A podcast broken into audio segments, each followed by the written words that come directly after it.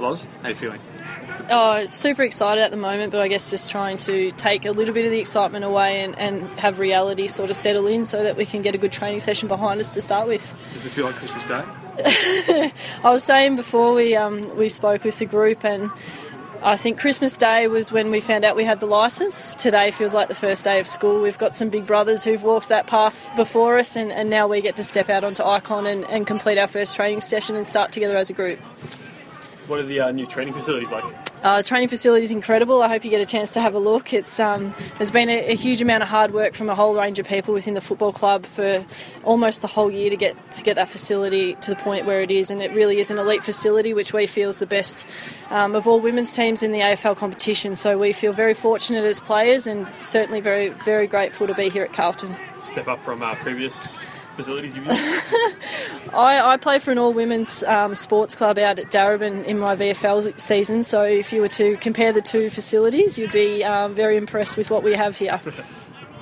How's the uh, step up from, in terms of training and that kind of thing? Do you think it'll be like loads and, and that sort of thing for someone like you know coming to club like Carlton? Yeah, look, I think obviously for the majority of our girls, we've played VFL women's, um, so we do have a background in that. But stepping into an elite AFL environment, I think the best part for us is that we have a huge number of really well qualified staff to support us in what we're doing. So knowing the training load will increase, we've also got the staff behind us to support us and do that the right way. So I'm really confident in having some incredible female athletes put into a, a professional environment. Um, we, we're going to be fantastic. What do you think has surprised you the most out of this entire experience? Surprised.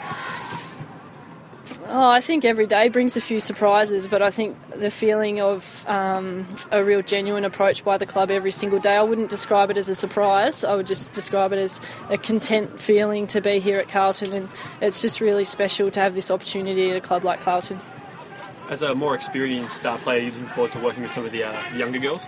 Oh, absolutely. I think um, we're all in a very fortunate space to come together as a new team, and, and, we've never been able to pull together a brand new team like this. I've played at the same club for 12 years now, so to have a, a fresh group of faces that we can all influence each other is a really exciting opportunity. How well do you know your teammates?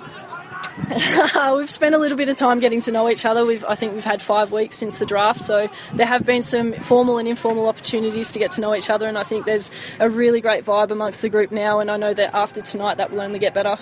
Do you think there'll be enough time to get the whole group uh, together and like get strategies and stuff down before the season starts in Feb? Oh, absolutely. I know we've got um, a really great week of training coming up, and certainly a, a, solid block of four to five weeks before Christmas, where we'll be able to um, settle in on our game plan education and, and everything that we need to do fitness wise as well. So certainly some opportunities to get to know each other and to get to know our game plan pre-Christmas.